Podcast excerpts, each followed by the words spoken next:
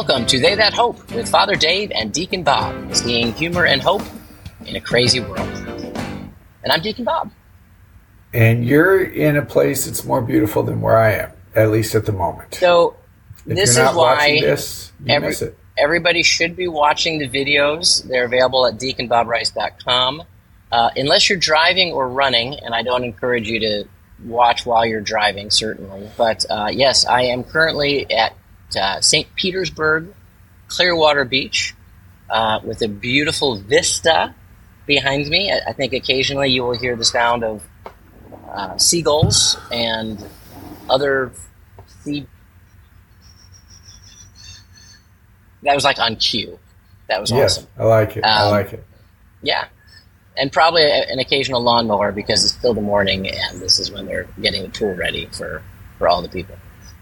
Good. And you are uh, with your normal Spartan uh, Yep. Franciscan My- look. I'm at the Friary because I've got another meeting at 9 a.m. this morning, so we're just recording from here. Good times. Yeah, Good times. yeah. And we will talk in So, a little course- bit why you were there. Well, let's just start with why we're here for a little bit, and uh, you might see it again in the uh, Buccaneers logo. So I did a few things this weekend. Uh, the second most exciting thing I did this weekend was visit my Tampa Bay Buccaneers for the home opener against the Chicago Bears. And Dave, I want to invite you and all the listeners to get on the Baker Man Baker Mayfield bandwagon. Uh, it's an exciting one. It's rejuvenating his career. He threw for over 300 yards. We beat the Bears in an exciting game, and um, now people are talking about us. Finally, now people are like, you know what? They might win the NFC South, which is a low bar for the NFL, but still, you can only jump over the bar here. Yeah, yeah. People are certainly talking about them. Yep, that's that's right. David, Are you one and one? Did you? I forget. Did you guys win your first game? uh, let me and oh. see. No, it would be undefeated. We are two and zero, my friend. Okay. Two and zero. Remember, we shockingly beat the Vikings in the previous game, and now we Oh, beat the Bears, all. which wasn't as shocking. That's right. It's all coming back to me now. It all. comes back to me. Yeah, yeah. Well, we'll we'll jump on that. doing, and I mean this in all sincerity. I, I have no idea. I was kind of so obsessed with the Bucks. I'm assuming ridiculous. there's 0 So- and 2 though. So you're Are right. they- The two teams, the two NFL teams I follow the most are the Cardinals and the Broncos. So I walk into uh, evening prayer yesterday, and they're both up by at least two touchdowns. By the end of dinner, they both lose. It's just, yeah. Actually, the end of Clearly, the Broncos praying well game, the end of the Broncos game was pretty crazy. A hail mary pass for a touchdown, down by two, and they missed the two point PAT to go to extra. Uh, but yeah, the, they're both playing horribly. It'll be interesting. Russell Yeah. Wilson. We'll see how long how long they run with him. Yeah, exactly. Well, I'm not a fan of. I think I've said this before. Like, I, Sean Payton has made me unhappy, and uh, I'm the 'cause coach of the Broncos. you all the time. Yeah, I don't think Yeah. that's an accurate statement. No, I'm pretty sure Okay. we um, have more Super Bowls than they do. So, Okay. There. Anyway, okay. um, I'd like to think what that you Drew have Brees beat because I like I like. Oh, Brees. there you go. There you go. I see how that works. We need to But we've- mention as- um, As Aaron always, we Rodgers. buried. Oh, that was awful, wasn't that? Yeah, that is so sad. So again, if you're a casual fan, uh, the big news for the NFL this year was that Aaron Rodgers uh, was the new quarterback for the New York Jets. He was uh, the longtime quarterback for the Green Bay Packers. Much drama, as Aaron Rodgers often brings. Uh, so this was Monday Night Football. We recorded before last week's episode, so we didn't get a chance to talk about it. I think he was on the field for like two minutes, and he tore his Achilles. He is out for the season, and I feel Was it? I, Was it I actually? don't really. Was it actually the first play? It was one of no, it was not the first play, but it was in the Okay. first The first um, series? It was in the first possession that they Yeah, had. yeah. I'll say I'm not an Aaron Rodgers fan. Uh, I'm not a hater, but man, my heart just went out for all the Jets fans. I mean, th- so I know what it's like. You know, I mean, we went through a similar thing at, with the Buccaneers when we got Brady. I thought to myself, all right, what if after all that hype, Tom Brady went down in the first possession and was out for the rest of the season? I would have just like curled up in a ball and cried. So, love to all the Jets fans. Uh, that's just, that's just so sad. Now I think did they win yesterday? Uh, They they still won that game. I think they were doing pretty did. Well. You know, again, I was so obsessed. Okay, they did. So they're two and oh. zero. No, no, they beat Buffalo guess the, the first team- game. I don't know if they won Oh, what happened with the second game? Yeah. Yeah, I'm not sure. I do have something called the internet, and uh, I know again the No. religious sisters are leaning in right now um, yeah, because Yep, this is the we'll only keep, we'll- chance they we'll get keep to them hear posted. Oh no, they lost to the Cowboys. They, lost to the Cowboys. They lost big. to the Cowboys. so Father Jonathan Yeah, is again. ecstatic and thrilled. Boy, Cowboys are crushing it. Okay, so we buried the lead as we often do. Uh, Notre Dame That's what we do because we want them to hear. Oh, right, Yeah. fantastic. Who Yeah, did they Notre play? Dame Won again. They played Central Michigan. They've scored over 40 points in each of their first games, first four games. First time they've done that since 1900. Uh, so that's good. I mean, but the thing is, is They've honestly, been they- playing they- since 1900. That's the Oh bigger yeah, shock. absolutely, absolutely. They, they won the games Lou they Holtz should was win. a teenager when they coached in the 1900s. It was. He was. They won the games that they should win, and they won in the manner with which they should win. Their big game is this week. They play Ohio State. Uh, both are undefeated. I think College Game Day is going to be there. Huge, huge game. Uh, we are having actually an alumni event in in South Bend uh, in the afternoon. So Okay. if you're an alumni in the area or a friend of the university, we're going to be having an event there. So that'll be a lot of fun. Uh, but yeah, You say so we, that does that mean pretty- you're gonna be there? remarkable. Yeah, yeah. We are having an alumni event. I will be there. Yeah, it should be a lot of fun. Oh, that is fantastic. Because Yeah, we does not so seem to include me. so- So, I just wanted to throw that No, it doesn't. It doesn't. It doesn't. And uh, Mm-hmm. so myself and so Friday after no Thursday evening, a couple of the friars were like, "What are we going to do this weekend? We should do something." And I, just kind of a shocker to everyone throughout, well, we should go to a baseball game because it's probably going to be the last evening that we're going to be able to go to a game. So four of us went to the Yankees and the Pittsburgh Pirates. Wait, it was what? a great game. Yeah, Okay. Yankees won in the ninth inning, which was it was actually it was a great game. But really, the the thing that was so bad. So the pitcher obviously pitches the ball, line drive back, hits him in the face. The ball Ah. pops all the way out to no. You could literally hear the ball hit the pitcher. He was down for probably fifteen or twenty minutes. It was just. Uh, Oh my gosh. excuse me, it was just awful. I mean, just uh, you know, it rarely happens. It's it's actually kind of surprising how rare that actually happens. But there's just an awful thing. He's fine. You know, he's they did an evaluation, concussion, all those kinds of things. He's fine, but still, uh, it, it was it pretty pretty rough scene.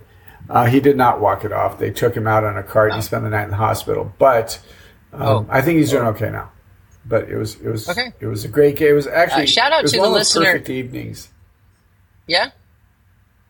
I was going to say, shout out to the listener, and I'm sorry, Dave. I was flying to Florida on Thursday, and, and a listener offered us free tickets to that game. I was like on planes and stuff like that. Yeah, yeah. Text messages. And I just so figured you were out of time. Yeah, text. yes, that, it text is that. on a plane if you don't have an iPhone. Oh my Uh, gosh, don't excuse start. me. We're you not going to start. it. I need yeah, healing. Text messages need are difficult. You need healing. Well, if- you're if the you're one on who get internet- offered the tickets. if no, I did get offered the tickets. I was out of town this weekend. She said, "Do you know anybody else?" And I thought of you, and I thought, oh, "You're probably out of town." And well, it's my mistake. Yeah, From now on, I will always offer you the tickets. And to the listener that offered that, very generous. Thank you. Whoops. Um, Yeah, you well, skipped over thank- one other college football thing. thank you so much. Thank you so much. I want to appreciate it, and and this is just tragic that Bob didn't handle this. Anyway, Colorado. Colorado. Yeah. Deion Sanders Showtime. Uh, they played yeah. another Um, Colorado. actually, it's not Showtime. By the way, hey, it's not Showtime. Primetime. Primetime. Yeah, you're welcome. Showtime is uh, Magic Johnson. Uh, Showtime is uh, HBO, right? Um, so uh, De- Deion Sanders is now the coach of. Is it Colorado State or Colorado? I think it's No, Colorado State. Colorado. No, it's Colorado. Great, that's what I thought. And then they played Colorado State. Yep. Double overtime, a lot Colorado of- wins. And, and like people were rushing the field as if they won the national championship, but you know what? They're having a great time, and that's Yeah. totally cool. So Yeah. So yeah, good luck. No, you're not wrong. uh, we're we're Team Deion here. We're Team Showtime Pride Time. Oshani, um, and uh, that's the end of our sports segment. Cue the sound. I don't know if I even have the sound, so that might have been just an awkward pause. Uh, and now we head on to our promo.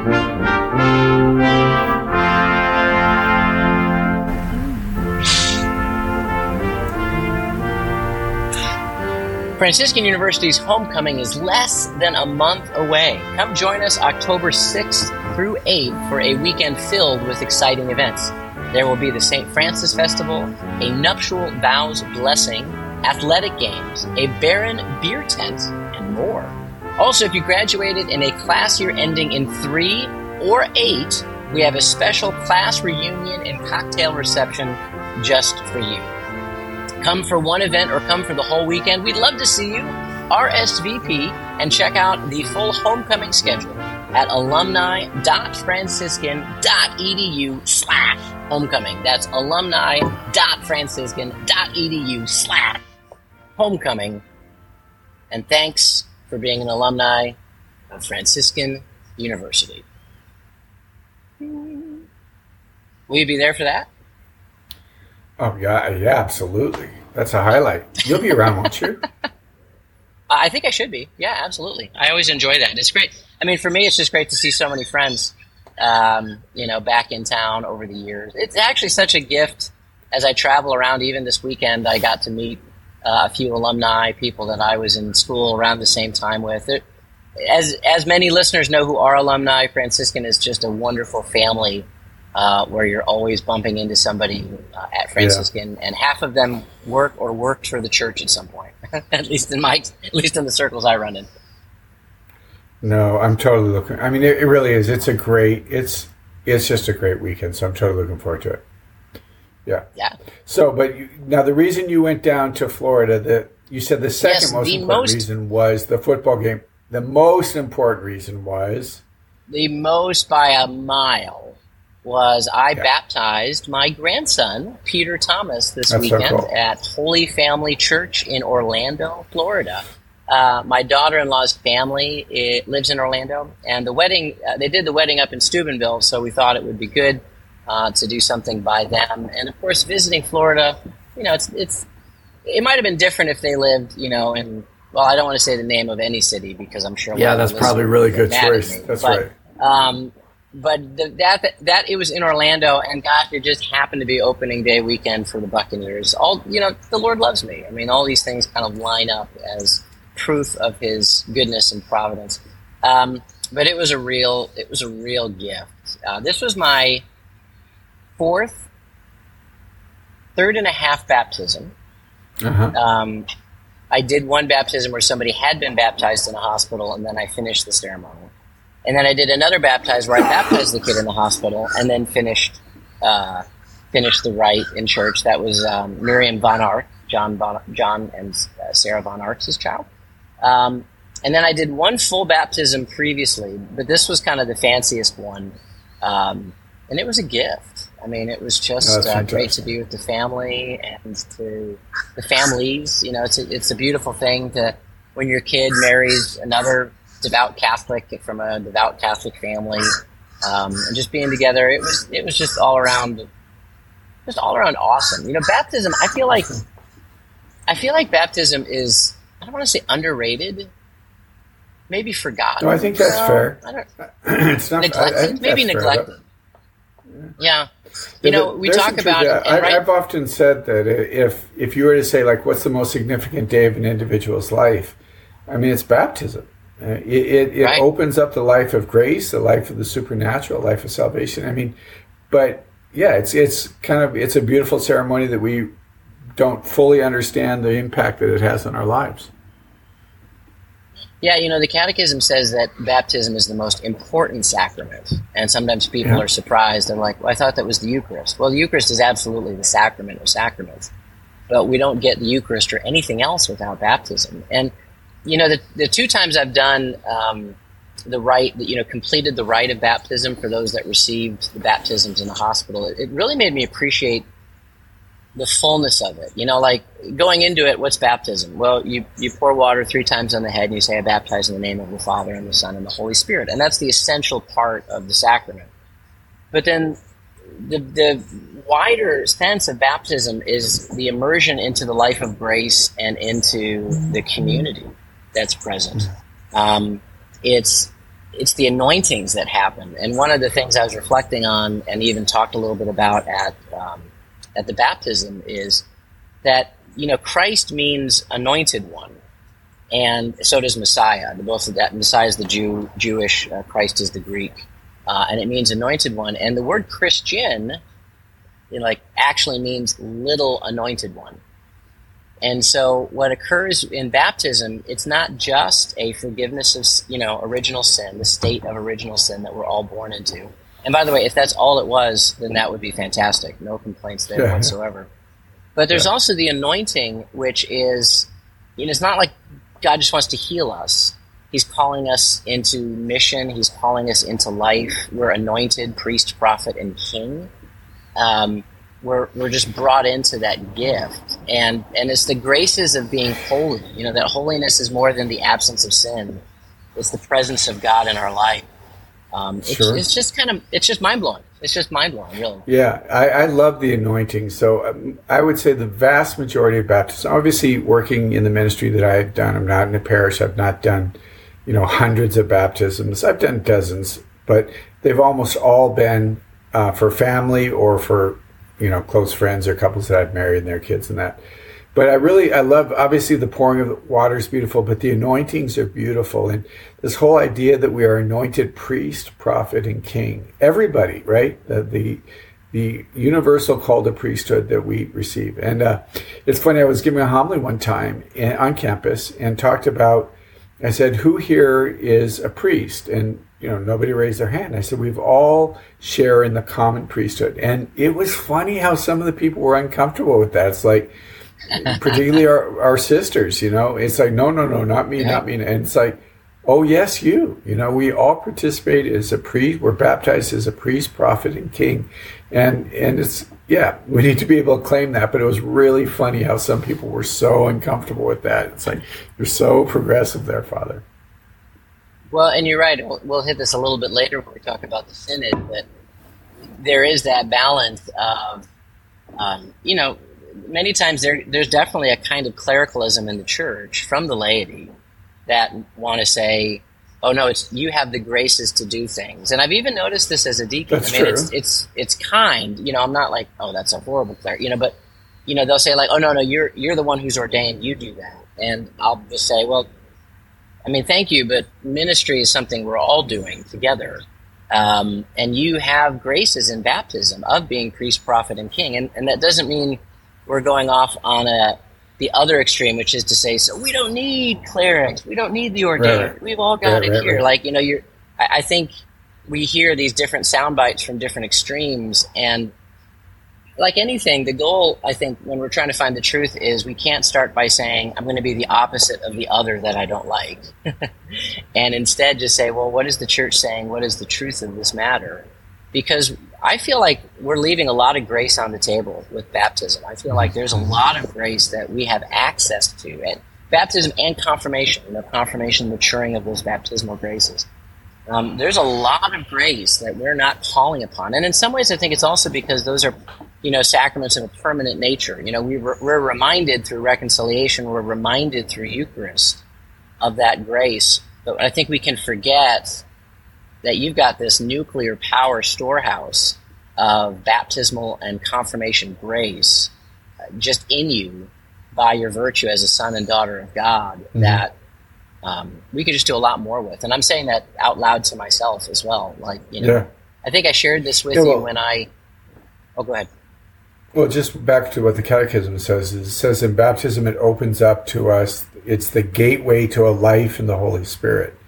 That apart from baptism, we're not able to live a life in the Holy Spirit, but because of baptism, it's actually possible that we can live this life, that we can be faithful, that we can love and be patient and be merciful and forgiving in all the ways that we're called to as Christians. But the reality is, I think you're right. Just that image of we leave grace on the table. Uh, there's more available to us, and we just need to call call out for that.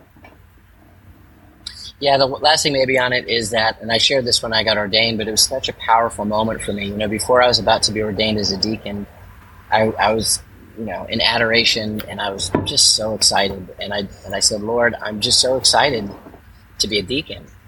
And you know, the Lord was just loving on me, and He just said in such a gentle way, He said, "Be more excited that you're called Christian." You know, like yeah. be, you know, like yes, diaconate or ordination is awesome, but even more awesome is just the baptism, is being brought into the life of grace, and then how cool it is as a deacon that I I get to do that sacrament. You know, in and you know this, Father Dave, but this is more for the listeners um, as a deacon, I'm I'm able to do baptisms and weddings, but weddings are um, always between the husband and wife, and you are there as clergy to bless it. But baptism is really the sacrament I can quote unquote do. I have the ability, you know, I'm given. Well, we all have the ability to do it. It's the right, right, right, right. Authority, the authority to do it in the life of the church. So it's just, it was just awesome. But, but especially to be able to do that with my own uh, grandson and with my son and daughter-in-law standing there and um, it, did he just, did he cry you know, did he scream was he how did he behave he was awesome he was he properly behaved he was a rock star good. yeah oh yeah good, oh yeah he was good he was good yeah, we and don't, we don't want this you acting up. I, th- I, thought at first you meant my son. Like, did my son like break down? And, but yeah, the grandkid, right? That baby, right? No, yeah, the baby yeah, was very well behaved. Everybody, there was no crying or screaming at all. It was a very good weekend um, you know, from top to bottom. But um, just a just a great family life moment too. Most Whole of the fam, so um, most of them. Uh, we had a couple kids who couldn't make it because of high school sports commitments and other things that were going on. But uh, generally speaking, uh, almost all our family was there, and her whole family was there, and it was a real gift. Good. Good. Fantastic. Congratulations, Grandpa. Yeah, thank you very much. What's what are you going to be called? Alrighty. Oh, I'm called Pop. Pop. Okay. Yeah, Pop. My Pop was Pop, and it's kind of a it's, it's an Irish e thing uh, to to be called Pop. My wife is Nana, and I am Pop. Pop. Well, Got as we it. go into uh, speaking of the church, uh, just a, a, prayer request uh, for everybody, and even a potential way to help. Uh, we got an email from Jill Wegner, who was formerly known as Jill Crespach. Hi, Jill. Um, and she had a sad thing happen to her parish community on August 31st. First, her church, there's a four alarm fire in her church which burned down. This is in Salem, Oregon. And it was later found out that it was arson, so that uh, makes it even worse. Um, and so they're struggling there because, you know, it's not just a building, it's really their spiritual home. Uh, so I just invite all listeners to pray for the uh, parish family of St. Joseph's Church in Salem, Oregon. Uh, they also have a fire relief fund. I'll put that link on the show notes on our YouTube channel. Uh, and if you can help, of course, that's great. Uh, but I think for many of us listening, if you could just say a prayer uh, for those who lost their church in their fire, and it might even also be worth adding, as, as I know this occurs in the United States, those that might lose their parishes through mergers or other mm-hmm. things that go on. You know, it's a very devastating thing to lose your parish. Um, especially you know that on one hand the church really encourages us to build our identity uh, in our parish in our faith community and when it's lost either through tragedy well and i'd say vocations crisis is also a tragedy. Um, it can be a really really difficult thing. So sure, certainly prayer sure. specifically for uh, the parish at st joseph and then just for anybody else who's feeling a similar pain either in the united states or around the world as i know we have many international listeners who might be going through the same thing. You know it's interesting down here i guess there's you know, some places are shrinking and other places are booming. I mean, the parish that I was at, I think they said they had like 5,000 families or something crazy like that. Mm-hmm. We seem to be kind of heading more towards mega churches in areas, um, particularly in the southern parts of the country. I don't have an yeah. opinion on that. I just thought I would say that. yeah, no, I mean, I think that you, you see a lot of these places. Honestly, it's largely demographics where people are moving to particular areas I mean, it would be nice. Yeah, it's it's yeah. Some of these parishes in in the Carolinas, in Georgia, Florida, Texas, they're just they're just. I mean, I'm not joking. Some of these parishes are larger than my hometown. I mean, it's just they're unbelievably huge. So the the, the is kind of like a little mini mayor. It's crazy, but yeah, it's very different. Yeah, and I wonder how having grown up just in a. I thought I was in a big parish, but it was probably like 1,500 families. So, you know, that's nothing in comparison. You know, I just, I imagine the challenges there are really trying to get a sense of community, a sense of connection. Um, you know that the pastor would try to be more than just an administrator of a small Catholic town. Yeah. Uh, you know, there's blessings Yeah, with it. Obviously, you've got you've got some stability going on, which is great. You can do more ministry Sure. opportunities. Smaller groups are important. You know, faith community small groups where people can gather and, and really have little bit more intimate relationship is really key for those larger communities. Yeah, yeah, amen. Well, speaking Okay, so we're going to talk a, a little bit, yeah, a little bit more of the synod because Bob and I were talking. We're going to talk a little bit about you know the three aspects in a second, but we were just as we were talking and preparing for this. You know, the more I think that both he and I have have been reading, and we've you know we've been working a part of this process for the last two years in one way or another, but just really dialing in a little bit more over the last couple of weeks as we've been preparing for the podcast. Um, uh, and I was sharing with Bob, it's hysterical because you know, one of the things the Holy Father is, is praying for is that there's a greater unity amongst us, a greater unity in the church.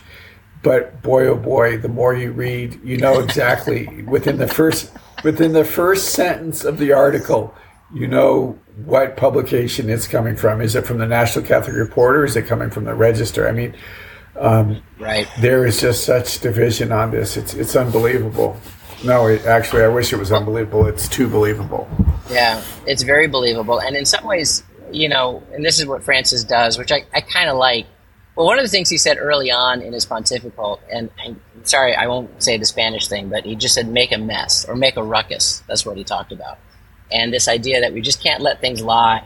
He wants to make a ruckus. So I feel like he's almost like the guy that comes into the tense family, you know, dinner where nobody wants to bring up the problem at the table, and he's like, "So let's bring up this problem," and then everybody just starts getting really upset. But he is intentionally poking the bear a bit. Like he's like, "Look, it's not okay that we're divided and we just won't talk about it. Like I'm, I want us to talk about it, and that means talking about it is is really difficult." And you're right. Now we're seeing reactions from all the various sides, and I think in some ways very honest reactions, like serious concern about where the church is going or, or what's going on. Um, there was a great quote though um, that thank you thanks for sending this to me. In 2019, he even said this uh, after they created a, uh theological framework for synodality.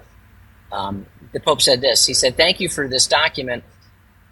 Because today one thinks that synodality is taking each other by the hand and setting out on a journey, celebrating with the young, or carrying out an opinion poll. What do you think about the priesthood of women? That's mostly what is done, isn't it? Synodality is an ecclesial journey that has a soul, which is the Holy Spirit. Without the Holy Spirit, there is no synodality. And I just thought, okay, you know what they're saying.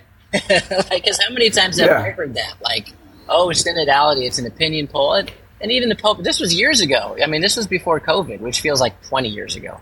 Um, but was saying, like, look, I, I get what people are saying about it, but I'm just going to keep saying no. Now, that doesn't mean that that's not what some other people involved in the Synod are about, but at least from his perspective, like, I'm, I'm not up for an opinion poll. This isn't just a kumbaya moment where we all just get together and agree to disagree.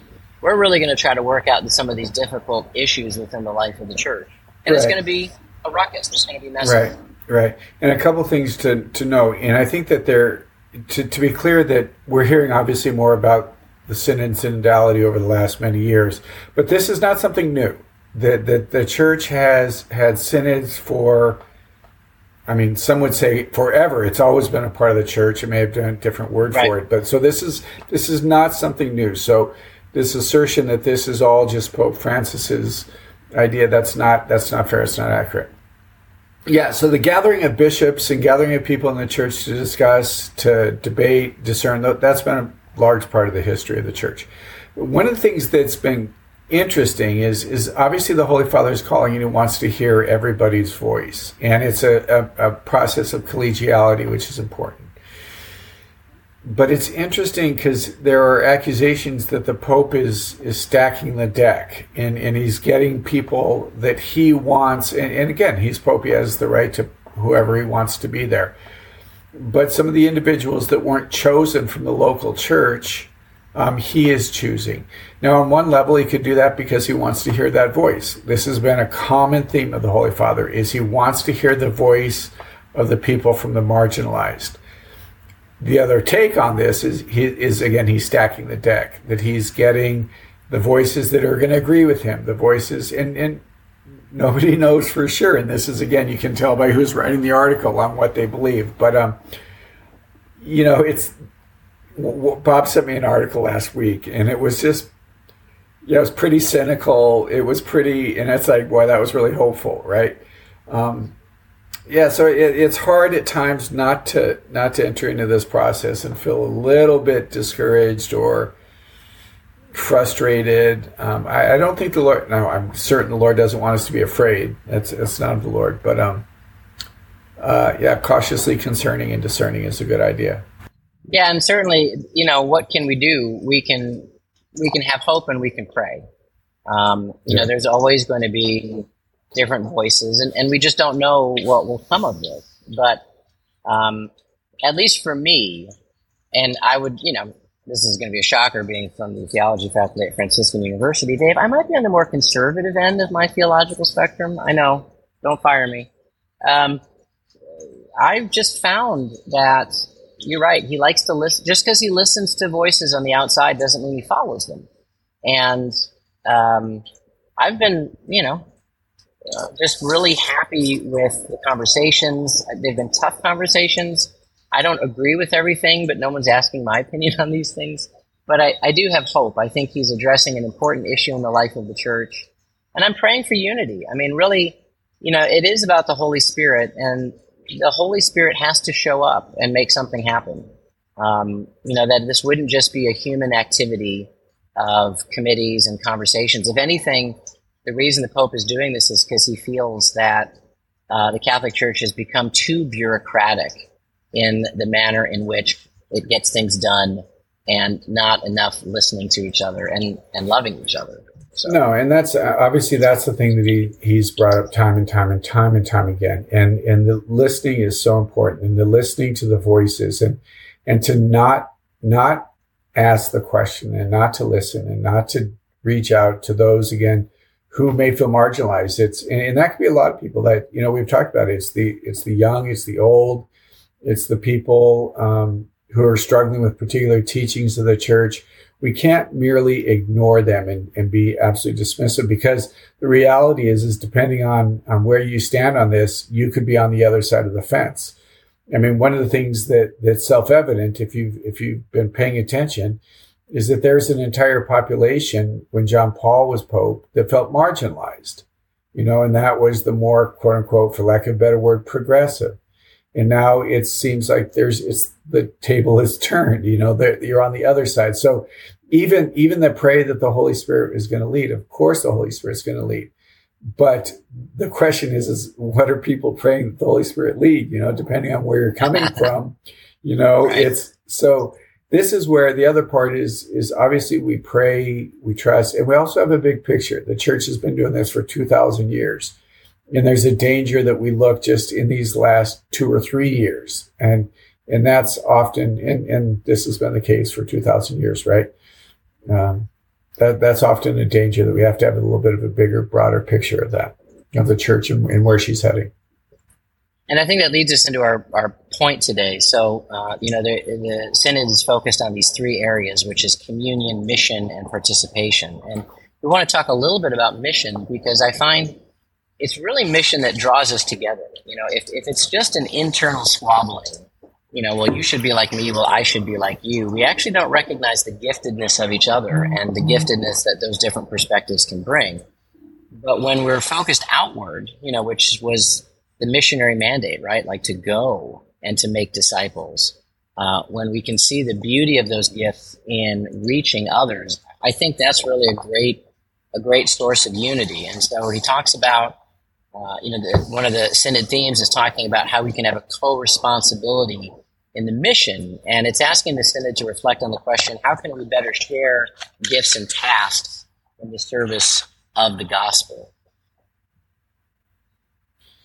Yeah, and, and that's that's just a good point, Bob, because that's ultimately that is what it's about. It's about the gospel. It's about relationship with Jesus. It's about honestly salvation. So sometimes, and that's one of the things the Holy Father is actually warned about, is he said, let's not make this an intellectual exercise, that ultimately this is about people's lives, about their faith, about how they come to know the truth and the goodness of God. So that's a good reminder.